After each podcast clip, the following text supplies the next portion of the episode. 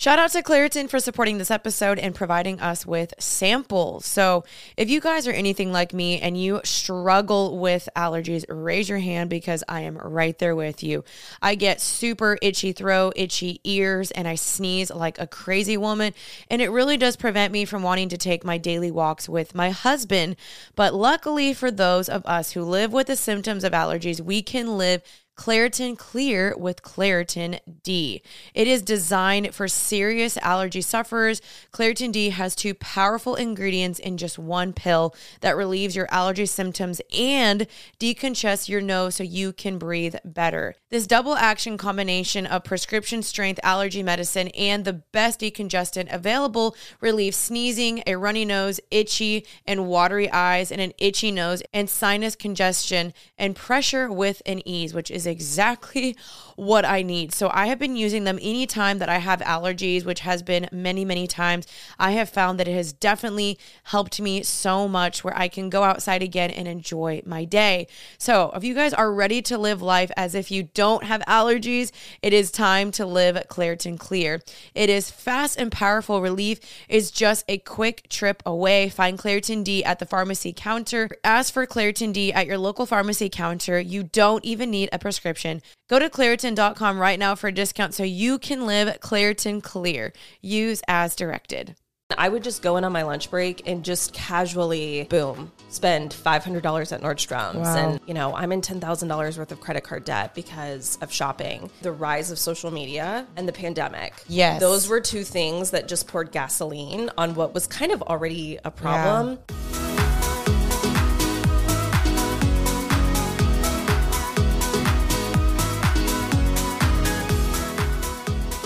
What's up, everybody, and welcome back to Happy and Healthy. Happy Tuesday. If you guys are listening on a Tuesday, we drop these every single Tuesday.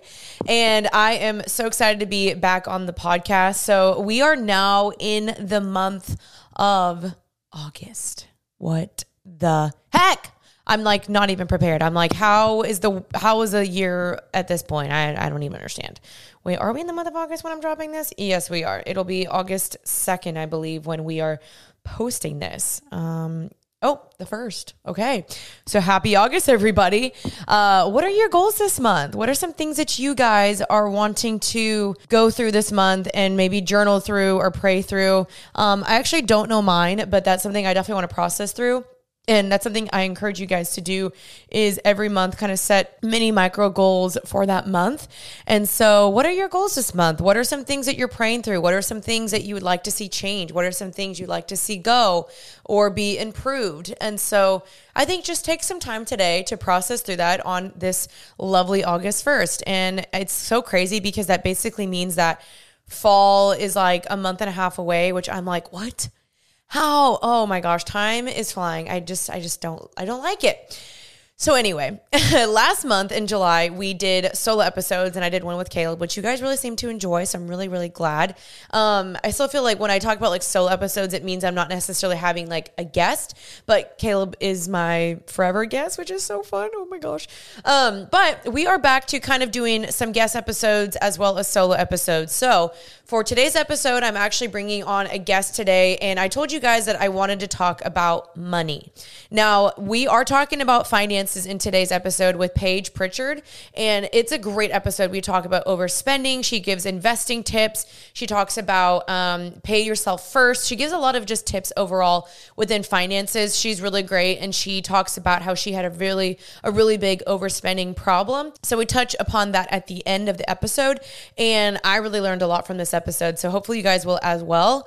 But what I'd love to do is still do another episode about money, biblically money, about like tithing and giving and how does God see money and what are the dangers of money. And I just want to do another personalized episode about money because there's a lot to money. Now, the reason why I haven't talked so much about money is like I'm not a money savvy girl. Like I have a financial advisor and accountant for that because I don't typically know like obviously I know don't overspend, don't spend more than you make. Like I know the the general basics, but when it comes to, you know, investing or overall super budgeting tips, I'm not totally your girl. Now, I never spend more than I make. I always try to make sure I save and I try to use as many points and credit card hacks and all the things like that.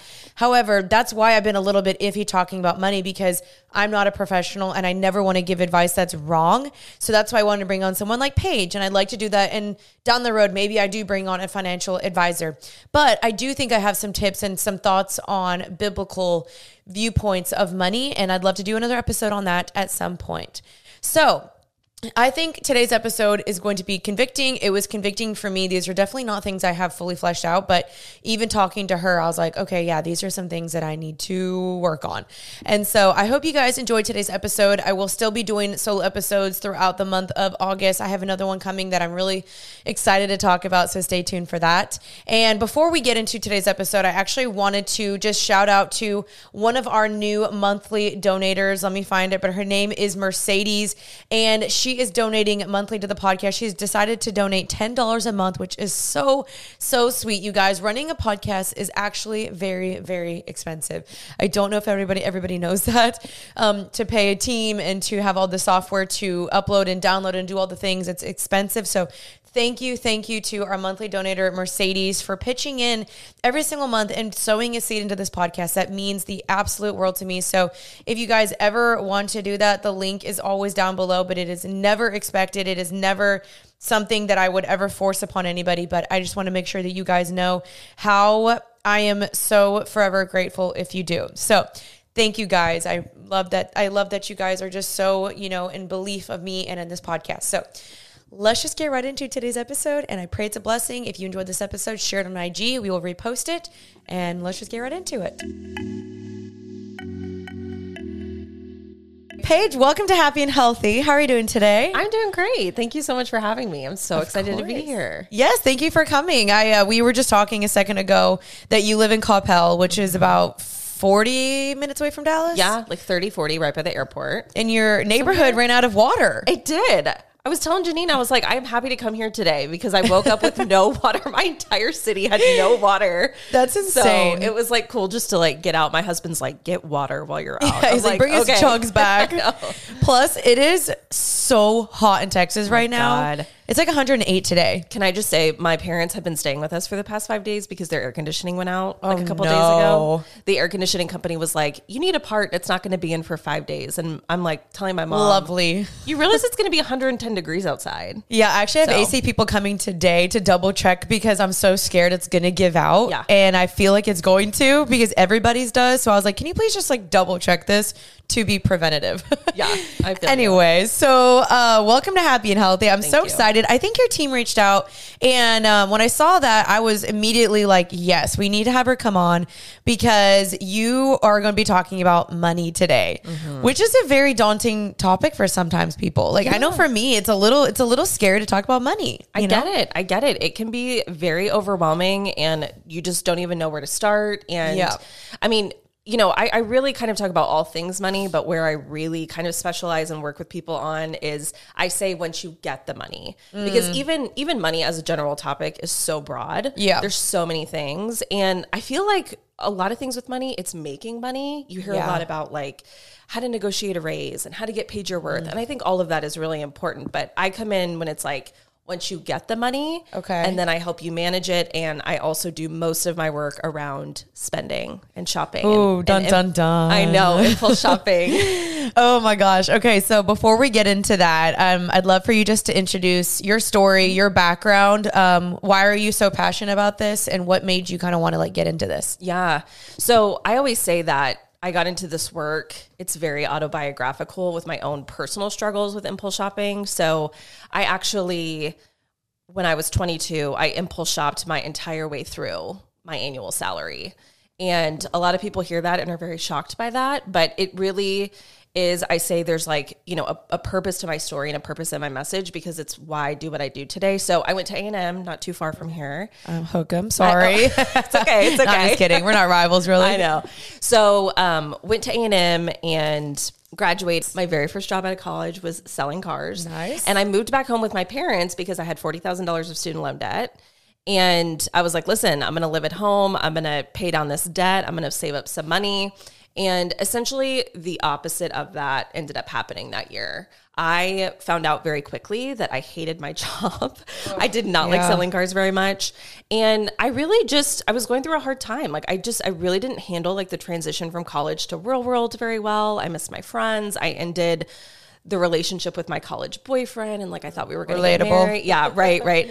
So it was just a time where I was kind of going through it and shopping was my coping mechanism. Like shopping was my escape. And so I would leave the dealership and I would go up to North Park. Mm, this We love North Park. I know. But it's trouble. So I would go up to North Park Mall, which if you're not in Dallas, it's this it's it's a nice mall. There's some there's some nice stores. Like you can do some damage at North Park.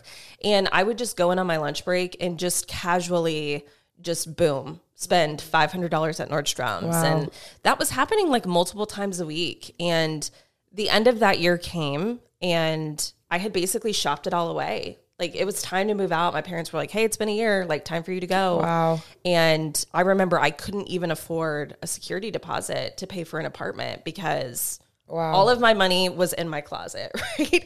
Like I had a killer wardrobe, but I didn't make any progress towards my student loans. I had no savings. I couldn't even afford really to move out. And Wow. that was the moment where I really kind of had to be like, what have I done, honestly? So Wow. it kind of just like started from there. But I will say that a lot of the advice that I started searching for to solve this problem, it wasn't really relatable advice and it didn't mm. really like fix the inner problem of why I was shopping so much, right? Like, you know, I would go on Google and it would be like unsubscribe from emails and, you know, like unfollow people on social media and uh-huh. delete your credit card autofill. And I'm like, but you don't understand. Like, I don't mm-hmm. need the email. I'm just going to go to the store. Or you don't understand. Like, I have my credit card number memorized. Like, Right. These tips aren't helping. me, Yeah, right? that's funny. So I had to I had to find something deeper and do the inner work and that's what I've been doing for the last 10 years, but I will say like I help people with money, but this is the one area that mm. Mostly women kept coming to me like in the cracks, like the cracks of my DMs, kind of like Yeah. in secret being like, "Hey, listen, you know, I'm in $10,000 worth of credit card debt because of shopping." And I think within the last I would say 3 to 4 years with I'll say a couple things. Really the rise of social media mm-hmm. and the pandemic. Yes. Those were two things that just poured gasoline on what was kind of already a problem. And so this is what I do now. Like it's the one problem I can help you fix, which is impulse shopping and overspending. So, Man, I just already know that this is going to bless so many people because you're absolutely right, especially with TikTok. I mean, that was what boomed off in um, the pandemic and all the shopping. I mean, same thing for me. We were all bored. We're all clicking. We're all wasting money for what? And we all order the most random things that we never used again. And I know that that's still a problem and it's gotten worse, you know, with Amazon and all the things, it gets there in two seconds. And you, it's like almost like invisible money in your mind. You're like, oh, like it's fine. I'll make it back. But next thing you know, you're $5,000, $40,000 in debt. And so, um, yeah, definitely want to get more into that. But I'd love for you to share a little bit more of just like your background within like finance and where you went to school and all that, because uh, you're not just obviously like someone that's passionate about this, like you've studied this. Yeah, yeah. So I studied marketing in my undergrad. I have an MBA in finance. So that definitely kind of sparked my interest in it. And then really, you know, most of what I've learned from money is self taught. Like I've learned in books and from other podcasts and things like that. I have a life coaching certification. And that really helps me blend like the how to with money Yeah. with the behavioral aspect of money right mm. and i think that's really big because i think with money we we so often think of money as this very masculine black and white very like finite logical thing but when it really comes down to it that's only 10% of it. The other 90% of it it's the mindset the mentality and all the emotions behind it.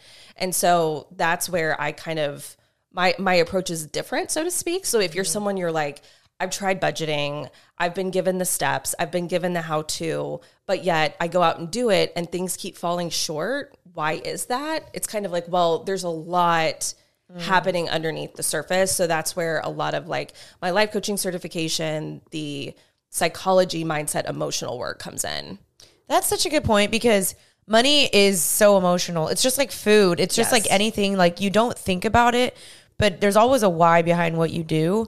But a lot of that is also the way you were raised, the way you saw money growing up, the way you saw your parents wipe the cards. If you had money growing up, if you didn't have money growing up, there's so much to it that I don't think a lot of people address. No, it's there's some fascinating stat that says that most of your money beliefs and the way that you view money in the world and see money in the world is formed by age seven. It's happening very, very young. Oh, wow. Yeah. Isn't that shocking? That's like sad. it, it kind of is. you don't have a And- choice. well, and because we view it as this very like logical thing, we think that there's all these rules. Mm. So when you're little, like let's just say when you're five or six, you're learning so much about the world and you're learning so many facts about the world like you're learning that like the sky is blue and you're you're learning all these things but then also at the same time you're learning all of these things about money but a lot of the things that you're learning about money when when you're that age typically you're you're learning from like your caregivers you know just like the people that you're spending time around when you're that little you don't know how to decipher between what's an actual fact of the world and what's just someone's belief mm, yeah. so like when you grow up in a household where people are like, money doesn't grow on trees, money is the root of all evil, like you're hearing all of these like bad things about money, Yeah. you just kind of think like, okay, like that's just what money is. So then you carry that into adulthood. And so much of how we manage our money as adults are coming from that place that we haven't even actually slowed down to say, is this what I believe? Like Yeah. is is this my actual experience with money or is this just something that I absorbed when I was mm. really little and I've carried it with me and I'm still using that today as an adult? Right. That's So. such a good point. Yeah, I feel like at some point with anything in life, you have to make the decision for yourself. And that's what's mm-hmm. kind of stinks about adulting is you have to do that. You have to at some point be like, I'm no longer on my parents' money, on their insurance, you know, whatever. At 26, I think you get cut off. So there comes a point where it's like, okay, I've got to figure out what I believe. And it's just like with anything else, within your faith, within anything that you learned as you were younger. But what's hard though is that we don't have the tools all the time. Like, I mm-hmm. mean, I know you read the books. I'd love to hear some of those books for people because a lot of people come to me and they're like, Can you talk about finances? And I'm like, I don't even like it is such a daunting topic to me because I, I have a financial planner to help me. I have an accountant because I don't know. Like, no one taught me this, but that's majority of young adults. They graduate college just like you did. They spend their money. They don't know how to save, how to invest, what to do. It is a very overwhelming thing. And I wish college taught that better. Oh, I, I mean, I think personal finance should be taught in high schools. Like, I mean, personal finance taxes. I like. I just think that this is stuff that we should learn in high school. But to your point, like, unfortunately, we just don't. Right. Yeah. But here is my biggest thing: is that I say when you're starting out and wanting to learn a lot about money, my biggest piece of advice is in the beginning, go out and learn from a lot of people and see what resonates with you. Mm. I feel like the trap that a lot of us get into is when we get into this financial space, there tends to be like a couple of like big names, heavy hitters that people go to just because they're big and they've been Right. they've been around for forever and they're very far reaching and so like when you just go to google and google you know stuff about money they're the first people to pop up. Dave up. Ramsey pops up. exactly yeah i mean I, I wasn't gonna say dave ramsey but yeah like he's You can say it. listen, so so for me like when when i was going and learning about money dave ramsey was the first person that i came across again because like he's just i mean he's one of the Mm. He's the money guy, yeah. he's the money guy like he's in the game right but my biggest piece of advice is go out and learn from a lot of different people and see what resonates with you like i say treat it like a buffet so go and take the things that you like and take the things that resonate with you and leave the things that don't. Don't feel like you have to follow every single thing that this one person is telling you because you have to understand at the end of the day that those people are talking to millions upon millions of people. They don't know you, they don't know your life, they don't know your personal situation. And I'll say this like with women, especially, I feel like with money, we're constantly given this narrative. Again, this is like the messaging when we're little growing up of we're just not as good with money Right. compared to our male counterpoints. And mm-hmm. so we already have this idea in our head that we're not good with money and that we need to find the answers outside of us. And so my biggest thing is don't feel like you need to follow this one person system step by step like Right. the, like like let's just use the baby steps. Mm-hmm. You don't have to follow the seven baby steps if if you evaluate it and you look at your life and you say like i like this one part of it i don't think i necessarily like this other part of it like this resonates with me but this doesn't resonate with me give yourself the per- permission to kind of make your own system that works for you and there mm. doesn't need to be any guilt or any shame with doing that Yeah, I think that's wise advice because it does. It, I feel like just with anything else, it takes time to learn Yeah. who you are, what you like, what works for you. Because my finances are different than your finances, you know. But I think what is hard is there's so much information out there that you're like, what is this right? Is that wrong? Do I? How do I do this? So, what would be your piece of advice to you know the girl that's in her young adult years? She's got her first job. And um, she's like, look, I'm living paycheck to paycheck. I want to grow. I want to be more stable. And um, they want to invest, you know, they, but they don't know how to grow their income. A lot of girls are living paycheck to paycheck or people Yeah. paycheck to paycheck, which that is most of America. But what would be your advice to them to provide some security and to have some longevity financial wise? Yeah. Well, here's like the one big principle. Like, if you're just going to take one principle away, it's if you can nail the principle of paying yourself first, which is a very popular principle in the personal finance world, that's going to put you ahead of 90% of people. What pay yourself first means is it means that you are taking care of future you, future Paige, future Jeanine, mm-hmm. and then and then you take care of present you. So it's almost like I'm going to take care of the future version of me first, and then I'm going to fit what I need in the present moment in what's left. So it's essentially save first, spend later, which most people do it the other way around. So what most like, people do, yeah, and it and, and it's definitely it's easier said than done. I totally get that. What most people do though is they will spend first and then save second. So they're like, I'm going to spend on the things that I want in this present moment, and then I'll save whatever's left over. But the reality of it is, is that with that, most people, at least from what I've seen, like in the women in my community and my clients, when you're doing that, you're going to pretty much spend everything that you have. So I always say, like, make saving for future you a priority. I'm also really big on automation. I don't think that money has to be hard or it has to be difficult. 90% of everything you do with your money can be automated.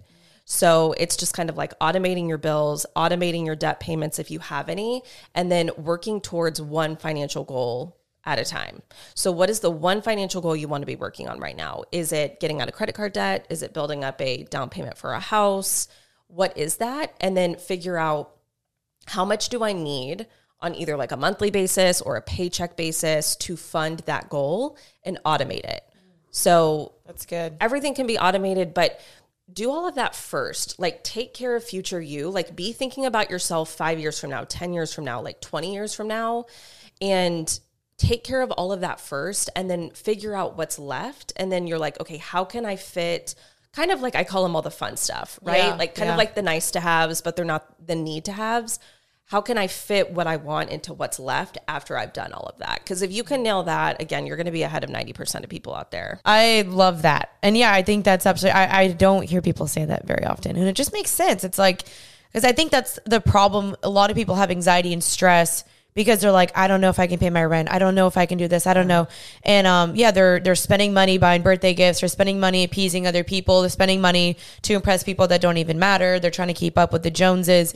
And it's exhausting and you run out of money quicker. Yeah. So- so I, I mean, you hit the nail on the head with that because the reality is, is that so many of us are spending so much money for other people. Like Mm. it's for us, but it's really for other people, right? Yep. And that's like one of my big things. Like one of my favorite questions that I always have my clients ask themselves, like for those who are kind of struggling with overspending and impulse shopping, is really kind of tapping into who is this really for? Like, is it really for mm. me or is this really for other people? And I love thinking about, I, you know, I, I do this before I buy something. I always say, if no one was ever able to see this thing or this item, like if nobody knew I had this, if nobody knew I owned this, if I couldn't show it on social media, if I couldn't tell anybody about it, would I still want this thing? And would I still buy this thing? Because really that aligns your spending so that it's it's for you and it's and it's aligned to you and it's not for other mm. people because I think that's how to your point that's how like we get sucked into trends. It's like how much stuff that you like look in your closet and you're like, what was I thinking? like I just got I Oh got sucked gosh. into that trend. And that's how you get to a point where you look around your environment and you're like, nothing feels like me. Like Yeah. my closet doesn't feel like me, my home doesn't feel like me. And it's because we're spending our money for other people, not really for us. That's a really good point. Yeah. I think that's a, just a good question. Yeah, to ask yourself, like, Yeah. pause. A lot of a lot of the times, the problem is, and I think even with food, you're distracted. You're distracted Yeah. shopping, distracted eating, and so you're not really processing, and you're just swiping the card, clicking add to cart, and you're not really slowing down to be like, do I actually need this? And it's a great, great question to ask yourself. Yeah. So, um, you mentioned just like you know taking care of yourself first if someone wants to start growing some passive income or investing, what would be your number one tip for that person? Yeah. So I would say just like making it a priority with your finances, right? So all of that really can be automated, right? And so I say, like, it doesn't have to be hard or it doesn't have to be complicated, automate it, right? So there's going to be a little bit of work in the beginning to kind of like go and create the account and go and like set up the account. But then after that's done, you can essentially like set up automations like from checking account into the investment account to to do that. With with investing i say like index funds are great right? Because i think with investing we get really overwhelmed because we have questions like what stock do i buy Yeah, I have no idea. like what stock what stock do i buy like- how do i even buy a stock you know what Yep. i mean but most of investing you're not actually buying like individual stocks you're kind of buying like a group of stocks Okay. like, like a family of stocks right Yeah. so if you've ever heard of um like an like an S&P 500 I knew you were gonna say that. fund, right? Yeah, yeah, yeah. Yeah. So it's just think about it this way. It's like you're essentially buying like a tiny little piece of the 500 biggest companies on the stock market. So you're buying it. a little bit of Apple, a little bit of Google, a little bit of Facebook, a little bit of GE, a little bit of Mm-hmm. Coca-Cola. Like you're so you don't actually have to do the work of picking and figuring out like what stock am I going to buy? So like index funds are just a really great place to start because they're low risk, they're low maintenance, they're going to follow the trends of the stock market, which a lot of investors who are actually picking individual stocks, like most of them even struggle to beat the stock market as a whole. Wow. So just start there. Like Yeah. it can be really easy, really simple. Like it doesn't have to be hard or complicated. And do you have some apps that you recommend? Like I know there's like Robinhood. I use Betterment actually. Is there oh, other Oh, yeah. places that you use? Or Yeah, apps? Betterment's a good one. You know, I actually just use Fidelity. Okay. but I'll like Fidelity, T. Rowe Price, that sort of thing. I, I'm not like a super big fan of kind of like the Robinhoods of the world because Yeah, I've heard some things about that. yeah, because they're they're more so like picking individual stocks. Got right? it. So, but again, like you could go to Fidelity right now, go to their homepage. You could open up an online account in five minutes. You could set up an automatic free? transfer. It's totally free. Okay, everyone, Yeah. you heard that. Yeah, totally free. It'll take you maybe like five or 10 minutes to get it set up. You'll set up a transfer from your checking account.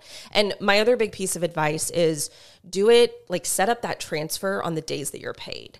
Okay. So if you're paid on, you know, let's just say like the 15th of every month, set up that transfer on the 15th because what we want to do is we want to basically minimize the amount of time that you have to do something else with that money. That's so smart. So, like, if it's coming into your account on the 15th, just set that transfer up for the 15th. So, like, it's in and it's out, and like, you don't have the opportunity Yeah. to spend that money elsewhere. Yeah, and isn't there like a saying that um someone says I can't remember, but it was like uh pretend like you never even had the money.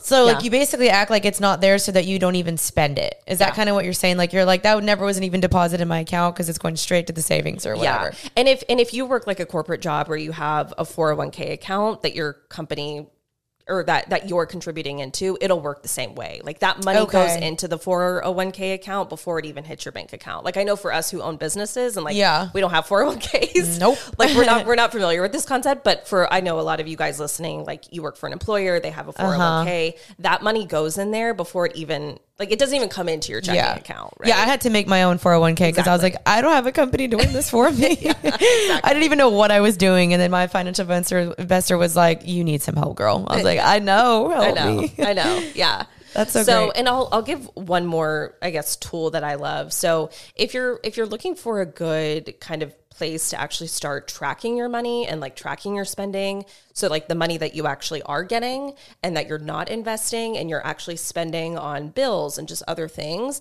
I'm a big fan of a budgeting software called YNAB. I'll send you the link for it if you want to yeah. include it in the show notes. It stands for you need a budget, like Y N A B. Yeah. I'm like, I do need a budget. Don't tell me. No, I'm just kidding. but I'm I'm a really big fan of YNAB. It I use Mint. Have you heard of Mint? Yeah, Mint- Mint's I really like too. that one too. Mint's it's very too. clear, very easy to use. So Yeah, I'll just say write like that down, Mint, people. Every dollar I use YNAB. I have for years. Okay. but just getting yourself like a good budgeting software, and again, like maybe you have to try a couple, Mm-hmm. right? Like I've I've heard some people they're like. I hated YNAB and I loved Mint, Mm. or like Dave Ramsey's is Every Dollar. Some people really love Every Dollar. Okay. But just get yourself like a good kind of online software that you can use to track your spending and see where it's going um, so that you have some sort of sense of of where your money is actually going. Like Right. I'm a really big fan of, especially for those of you who feel like you're struggling with overspending and impulse shopping, like having that transparency into where your money is actually going is so huge. Yeah, that's what I was about to say. Is sometimes I feel like a lot of us just want to pretend out of sight, out of mind, and that is the biggest problem. Is that you're wasting your money away because you're not willing to address it. And I think yeah, you've got to have a come to Jesus moment with yourself where you're like, okay, let me actually sit down and you look, how much have I been, spending on, you know, Starbucks every single day? How much have I been spending on eating out? And it is so much more than you realize, It's always so much more. which is like it's daunting, but you can't, you have to do that. You know, you yeah, I always know. say it's kind of like death by a thousand cuts. When you're mm. doing it throughout the month, you're like, oh, it's it's thirty dollars, it's fifteen dollars, Right. it's, it's you know whatever. It doesn't seem like a lot, and then when you total it up over the course of the month, you're like, oh my god, I just spent five hundred dollars on Yeah. whatever. And listen, I'm I'm really big on just just knowing that like every single person's financial situation is different. That's why I say they're all like snowflakes. Like there's Yeah. no one that's the same. And so also what you have to do is you have to get out of the mindset of like focusing on the numbers and thinking, "Oh my god, that's such a big number." Because I think that sometimes with our spending, we always want to compare it to other people. We always Yeah. want to be like, "Well, what do you spend eating out? Well, what do you spend on this? What do you spend like what do you spend on groceries?" Like that's a big one. But understanding that that's an apples to oranges comparison. So don't necessarily like kind of get yourself out of the mindset of comparing it to other people, but look at it from the lens of your own situation. Yeah. Your own income, your own expenses, your own lifestyle, own goals, Like yeah. it's like do you have 3 kids? Cuz if you do, don't be comparing your grocery budget to somebody who's single and is only buying groceries for themselves. So kind of get yourself out of the mindset of like, well, what are you spending? What are you spending? And just look at what am I spending? Get some transparency around that. And then ask yourself, does that actually make sense mm. for my situation? Like, do I feel good about that? Do I feel aligned with that? Does that, is it giving me what I need or, or do, do I look at this and I'm like, yeah, no, Right. that's, that's, that's too much. I agree with that. That's great. And I and I think also it matters about what you prioritize. Totally. Because for some people, travel is important, but they don't really need to shop or they don't need to eat out or they'd rather cook at home. So I think it's also deciding what is a priority for me. Because for me, I would rather spend my money traveling than I would on a designer handbag. Like I couldn't care less about designer things. I'd rather buy a plane ticket, you know? Yeah. So it's asking yourself, what is a priority to me and what am I willing to let go of? Because you can't really have it all, you know? Yeah. Unless maybe you are like a millionaire, but Yeah. you know what I mean? Yeah, that's so I teach this concept called your money loves, which is essentially the things that you love to spend money on. So for you, that's travel. And I find that most women, when I ask them that question, when I ask them, like, what do you love to spend money on? They actually struggle to answer that question. I know the 22, 23 year old version of Paige would have told you clothes. Mm-hmm. I would have been like, oh, clothes, fashion, beauty, things like that. But honestly, that's just what I thought my answer should be. Mm, like that's Yeah. what I thought my answer should have been. Now, you know, I'm I'm 34 now, so now I can tell you that like I love spending money on convenience. Mm. Anything that's Yes. going to make my life easier, Uber that's going to like yeah, it's going to like save save me time is really big for me and personal development is another big area for me. But you have to you have to know and you have to get clear on what is going to give me the biggest bang for my buck for me personally. And mm. know that for yourself. And that answer is going to be different for every single one of us. But to your point is it travel and experiences? Is it convenience? Is it luxury? Like Yeah. for like like some people's money loves are luxury. Like, For sure. And that and i just want to say like if that's you that's okay like that's Yeah. not something that needs to be a bad thing but it's just it's knowing that like for yourself so you can direct your money in that Right, way right. but i will say too like i'll make this point i'm just going to say this like studies have shown that when we spend money on experiences we get a lot higher return just in terms of like happiness and fulfillment mm-hmm. than when you're spending it on like a physical product Right. right because products like the second that we buy them they start to depreciate right so sad. like, like when you buy something and then you're like so excited about it and then two weeks later you're like It's stored up You're the like- top of your closet and you never use it again. you've like move on to the next thing Yep. so products like basically the second you buy them are going to depreciate Mm-hmm. for most things and then but experiences it's like even after they're over they continue to appreciate you have the Yeah. memories The photos. the photos the like conversations. yeah, yeah. like the memories like you often um do those with other people like the people that you love and trust and Yeah. have close relationships with Yeah, so. I feel like also with luxury items, I think for me personally, I like to see it as more of a treat yourself thing. Yeah. Like, hey, I really I had a really big goal, so I'm going to, you know, reward myself with that. But I don't even see that as a yearly thing. I don't see that as a quarterly thing. I don't see that. Like I think if you really um, have been crushing it and you can what's this say if they say you can buy it three times then you can buy it or then you should buy it is that what yeah, the saying I've, is, I've, saying is? I've heard the rule like being able to pay for it with cash like twice over. Yeah, yeah, yeah. like something that. like that. Like otherwise it's like probably not the smartest thing. So like maybe I think it's more rewarding when you've worked really, really hard and then you get it and then you're like, wow, like I worked so hard versus just making it a continual habit in your life or A, you're now going in debt and B, you're like, I'm bored of this. Yeah. Stick it up in the top of your closet. So Yeah. I don't know. Well, and to add to that point, I, I'll say this because I think with like the rise of Amazon and just things becoming so incredibly convenient for us to get online, all of us, myself included, we've just become desensitized to having to like wait for things, to having to say, like, I want this and I'm going to have to wait for it.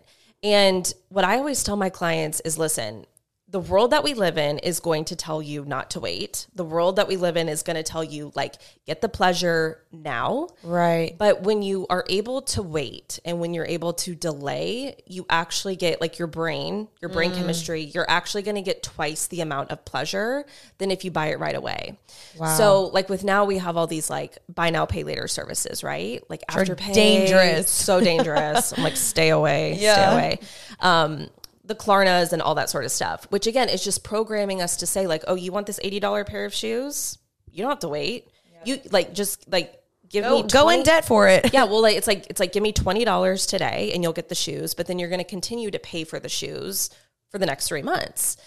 Whereas if you do it backwards, what I say is like do it backwards, right? And give yourself the time to save because when you do that, you're getting twice the amount of pleasure because you're going to get pleasure just in the anticipation of it. And that's what our brains really like. Dopamine gets released in the anticipation of something Yeah. it, it, it gets it gets released when we buy something, but it, it's mostly getting released when we anticipate something. That's why like the days leading up to a vacation feel so amazing and like almost feel better than the vacation itself because it's the anticipation Right. of what's to come. And so that's what I say like when you can practice that discipline and when you can wait on buying something, it's twice as pleasurable. And to your point, then when you get it, you have it and you paid for it and you're not like continuing to pay for it. And so waiting actually has its benefits. Like i know sure.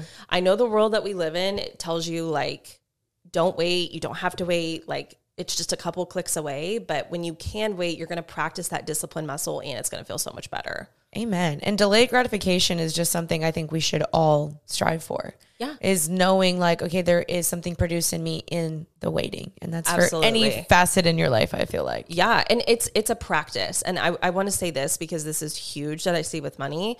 When it comes to money and being disciplined with money, a lot of the women that I talk to almost kind of hold this identity of themselves that they're not disciplined. Like they're mm. like, my name's Paige, I have blonde hair, blue eyes. I'm five five and I'm not disciplined, right? Like, it's like a part of their identity. Like, like, yeah. like it's like, like it's a part of their DNA.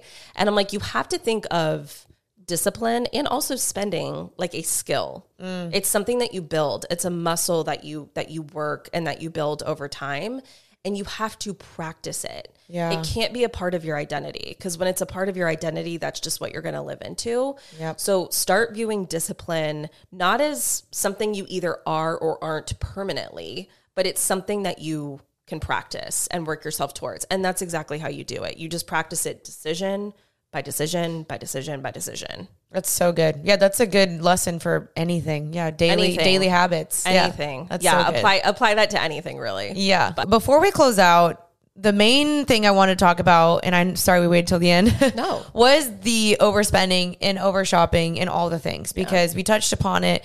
Social media has made it increasingly difficult. Like you said, everything's a click away. It's super easy. You get it tomorrow, and it's it's a real problem. I've had to untrain myself for that. In the whole month of May, I didn't let myself buy a single thing, and I realized when you fast from it how hard it actually is. Yeah. And because I was going on, I went on two different trips that month, and I was like, oh, I need to get new clothing. And I'm like, who told me that? Like, who said I yeah. had to get new clothing? So I recommend anybody to take a break from that for even a month. But I'd love to hear your thoughts because you help women literally overcome this. Yeah. So with with social media here's like the thing that you have to remember which i understand is really hard to do like when you get on social media and you just kind of start like mindlessly kind of scrolling but you have to remember that everything you're seeing on social media, you have to take it with a grain of salt. And I think, like, at the end of the day, the only reason that we do what we do, whether it's shopping or something else, is because we want to feel a certain way. Whenever you want something, whenever you desire something, you only want it or desire it because of how you think you're going to feel once you get it or once you have it.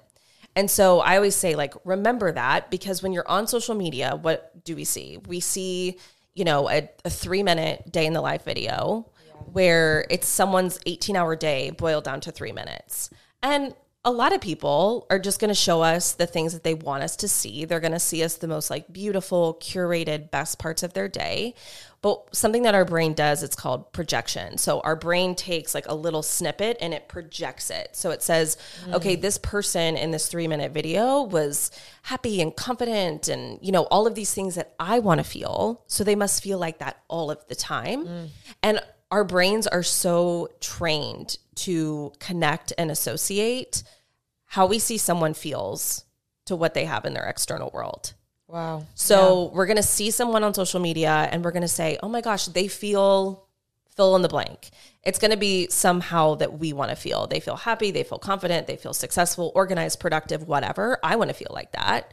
So, what do I do? Well, if I want to feel like that, I just need to make my external world look like their external world because mm. that's why they yeah. feel that way. And so that's why we're so quick to just like jump to the Amazon storefront or jump to the like to know it page. But when you can make that realization of what I'm seeing isn't the full reality of someone's life, and also understanding that all I'm really wanting in this moment is to feel better.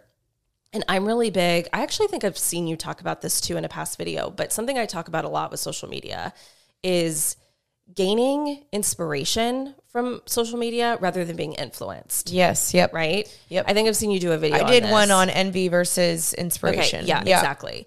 So we're so quick to be influenced. So we're we're so quick to be like, oh, well, if I'm seeing somebody's morning routine, it's like, well, I need their coffee machine and I need their green drink and I need their journal and I need I need all the things that they have. That's influence. That's being influenced versus inspiration, which is I like the way that she's taking care of herself, or I like the way that she presents herself. I like the way that she's created success for herself. And then dropping into, okay, well, how can I create that for me?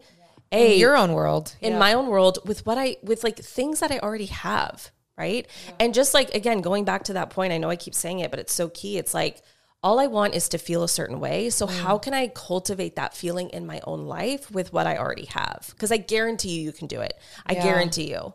Yeah. That's such a great point because I do think you're absolutely right. A lot of people are like, if I'm going to be like her, I need to get exactly what she has, do exactly what she has. Yeah. And that's just not reality. Like, you can't. You're not her. You're going to stay in your lane. God gave you your lane for a reason. So embrace that. And sure, there's nothing wrong if you do want to get her coffee machine. But I think you know, some of them don't maybe have the finances to get that expensive Nespresso machine. So it's like, what do you have and what can you do with what you have already? Yeah. And I think to that point, it's like if you want to get the coffee machine or something somebody else has, like do it. Like there's nothing wrong with that. But I will say, don't do it under the guise of once I get it, it's going to deliver something to me. It cannot deliver to me. That's yeah. the trip up right there. That's so good. Because we'll buy things we we spend a lot of money trying to buy things that ultimately can't be bought. We spend a lot of money trying to buy self-worth, confidence, like we spend money trying to buy a feeling. Right. And products can't give feelings to us. Like they they're just inanimate objects, right? It's it's your mindset and it's your thoughts that you have around it. So it's buy it if you want to. Just don't buy it under the guise of like once I buy it, this is going to be the purchase that's going to make me happy. Mm. Like I always say, we always think we're like one purchase away right. from happiness and from feeling the way that we want to feel. Like, right? It's like how many times have you told yourself, like, once I get this, yep. this is going to be it. Too many like, times. once I get this, this, this is going to be yeah. it. And then we get it, and then what happens? Yeah, you're like, it's like the novelty wears off. Yep. Two weeks later, we're like on to the next. And you're thing. discouraged. You're like, oh, I thought that was going to promise life and joy, and it doesn't. And I mean, never will. Yeah. And that's something I preach to my girls a lot is that like external additions cannot fix and replace internal insecurities. Yeah. And I'm like, you've got to start with who you are on the inside, address that. Who am I? Do I like myself? Why don't I like myself? What's going on? Who told me the things I believe about myself? Like, you've got to address those and let the things that you put externally be a form of expression for liking ready who you are on the inside. Yes. And I tell that to girls because like you you can get the newest jeans, you can buy what the TikTok girl says, and then you're still like, why do I hate myself? Why am yeah. I still insecure? Yeah. It's a different conversation, but it does go back to money and shopping and all the things. No, absolutely. It's like you can't ultimately buy things that you can only find in Christ, right? Like that's yep. what I say. Like you cannot fix I didn't know you were a Christian. Problem. Yeah, yeah. I had a feeling. Yeah. yeah, but it's like it's like you you you it's like you can't buy things ultimately that you can only find in Christ, yeah. right? It's like only He can give you those certain things that you're ultimately searching for and ultimately you're seeking. And every dollar that you try to spend to do that is just going to be a dollar wasted for right? sure so it's like what i'll give you one more question to ask before you before you buy things right so the one i gave earlier was like if no one else could see this if this was only for me would I still buy it and would I still get it? But another question I always love to ask is Am I trying to buy something that I know ultimately can't be bought? Ooh. Like, am am I trying to spend my money in a way that I, I know it's not going to buy me the self worth? That's a quote. The love, the security, right? Because again, it's like those things can only be found in Christ, and it's just like trying to buy it. To your point, it's going to put you on a hamster wheel. You're never gonna get gonna off. Win. You're never gonna get off. You're you're playing a losing game. It's a game that can't be won. Mm, I love that quote. That's so good. And I think what I've had to wrestle with in my job, and I've dramatically changed, is that I didn't start off being a Christian influencer. I was very much like selling products, brand deals, and I still do those, but I've significantly pulled back because there is a guilt on my behalf of knowing I'm contributing to materialism and overconsumption. And so there's a lot of times where I'm like, do, am I posting this just because like I want to get a quick buck mm-hmm. or because is this is this beneficial to somebody? And so I've I've had to even audit myself and be careful what I promote because I still love to talk about products. Yeah. But I want to share it because I genuinely love, love, love the product. Not because I'm like, I need to make some quick money this month. So go to my Amazon storefront and buy this random product that actually is crap. Like I never want to do that. And I think that's where sometimes I struggle with bloggers is that they'll promote these products every single day. Yeah. And you're like, no one needs to buy that many things. No one can no. even consume that many things. You can't even use that many things. So I think that's sometimes where I wrestle within at least the blogging world because it, it is promoting a lot of overconsumption. Totally. And you touched on TikTok at the start of this episode. And I I mean, social media as a whole, but TikTok is like on a whole nother level when it comes to like the overconsumption on TikTok. And I've done a couple of videos that have like gone pretty viral where I just tell people like the things that you're seeing on social media like aren't necessarily like not only are they really not normal for the average person, but they're also not healthy. Like having makeup drawers where you have 15 different foundations and having 25 different tumblers and all of these things. I'm like, I, I, I think it's really important to make your environment purposeful and selective and like i'm really big on practicing constraint and like using what like especially with like skincare and beauty products and stuff like that. It's like use what you have and then use it up and when you use it up and you want to go buy something else you can but i'm like we we don't need to live in this world where we have you know 15 different choices for the foundation because it's like we all know we have our one or two Yeah, that and those ones are just using. rotting in the drawer. like we all know that we have like our ride or dies, like our one or two that we always go to. Yep. So, but to your point, like TikTok, it's just it gets eyeballs, it gets views, it gets attention, so people like to show off. But I think, you know, I'll just touch on this too, like with comparison with social media. A common common question I get is like, how do I stop comparing? How do I mm. stop the comparison that I'm doing?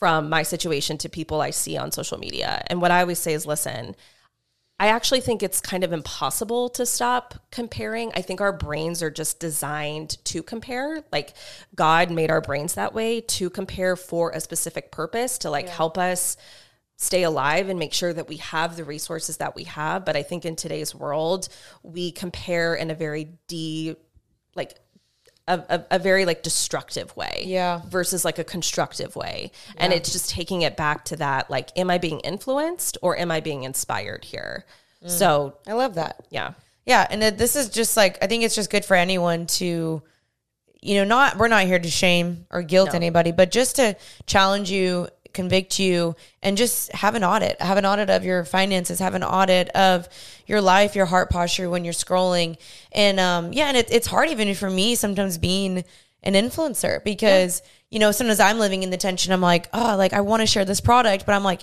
what is my intention behind that? But generally, it's hard because I'm like, no, I really want you to love this product because I love it too. You know? Yeah. Um. So and I've even had to ask myself that, and challenge myself in that, and it's my my role um on social media is to make sure like I am being authentic and helping people overall.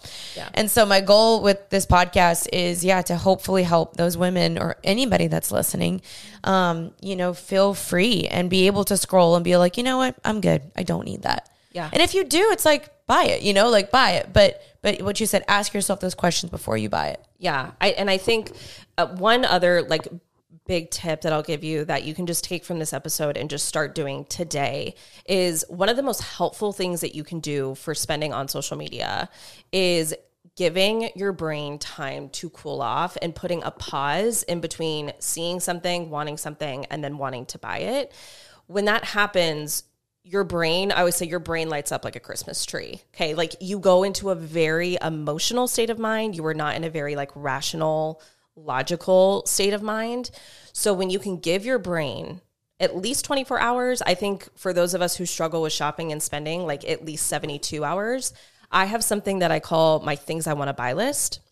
I keep it in Notion, but you could keep it in like your notes app on your phone or something like that. But whenever I'm on social media and I see something that I want to buy, or if I'm, you know, at a store, I'll take a screenshot of it or I'll snap a picture of it and I will add it to my things I want to buy list because A, that gives your brain time to cool off.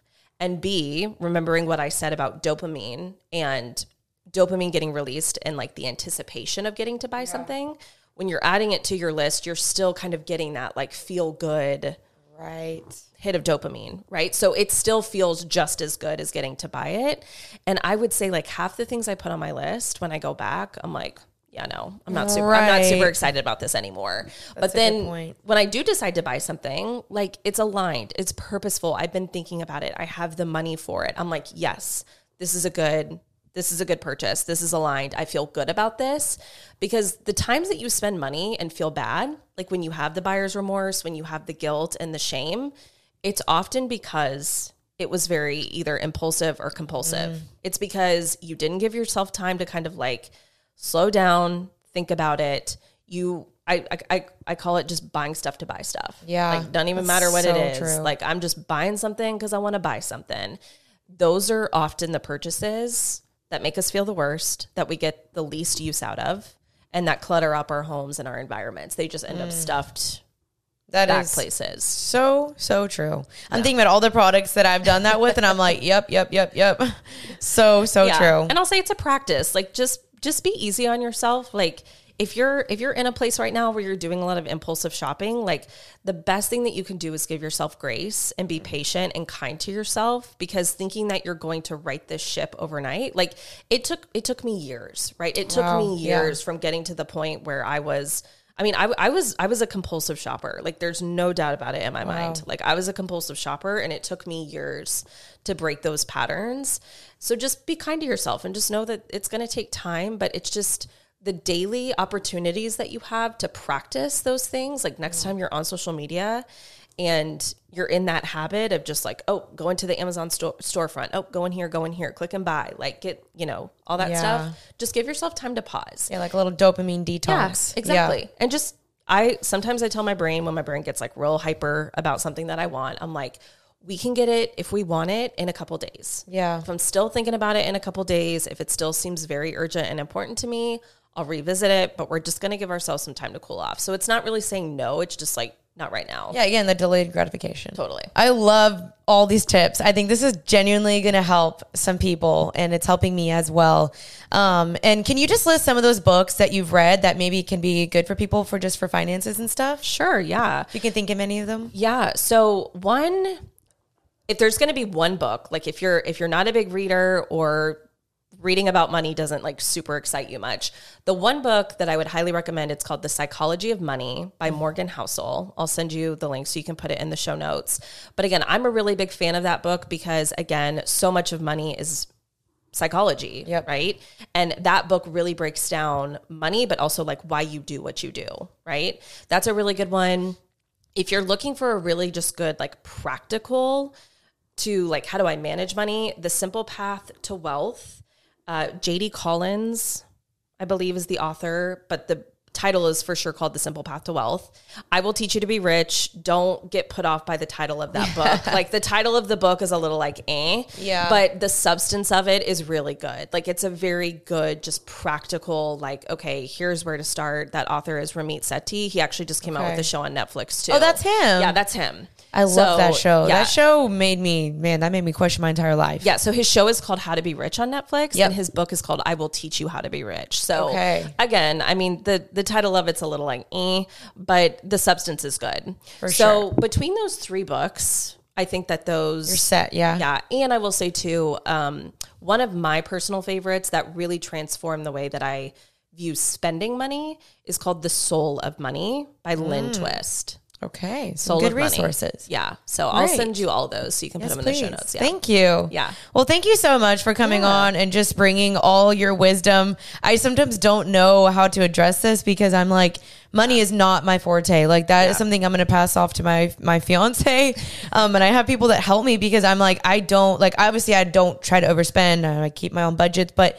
I don't know like what I'm doing half the time. And I think that's a lot of people nowadays. So Yeah. thank you for your help, your wisdom, and just let my followers know where they can find you and how they can follow you. Yeah. So on socials, Instagram, TikTok, YouTube, I'm at overcoming underscore overspending. That's my handle. Um, I also have a podcast of my own. So if you're just looking for a good money podcast where you can come and learn in a place that's fun, easy to understand, judgment or, you know, like shame free, judgment free, my podcast is called the Money Love Podcast. Love it. Yeah. So Okay, I'm gonna check that out. Places. Yeah. Amazing. Well, thank you so much. That was so great. And I'm sure this will bless my listeners. Yeah. Thank you for having me. Of course. All right. Bye, everybody.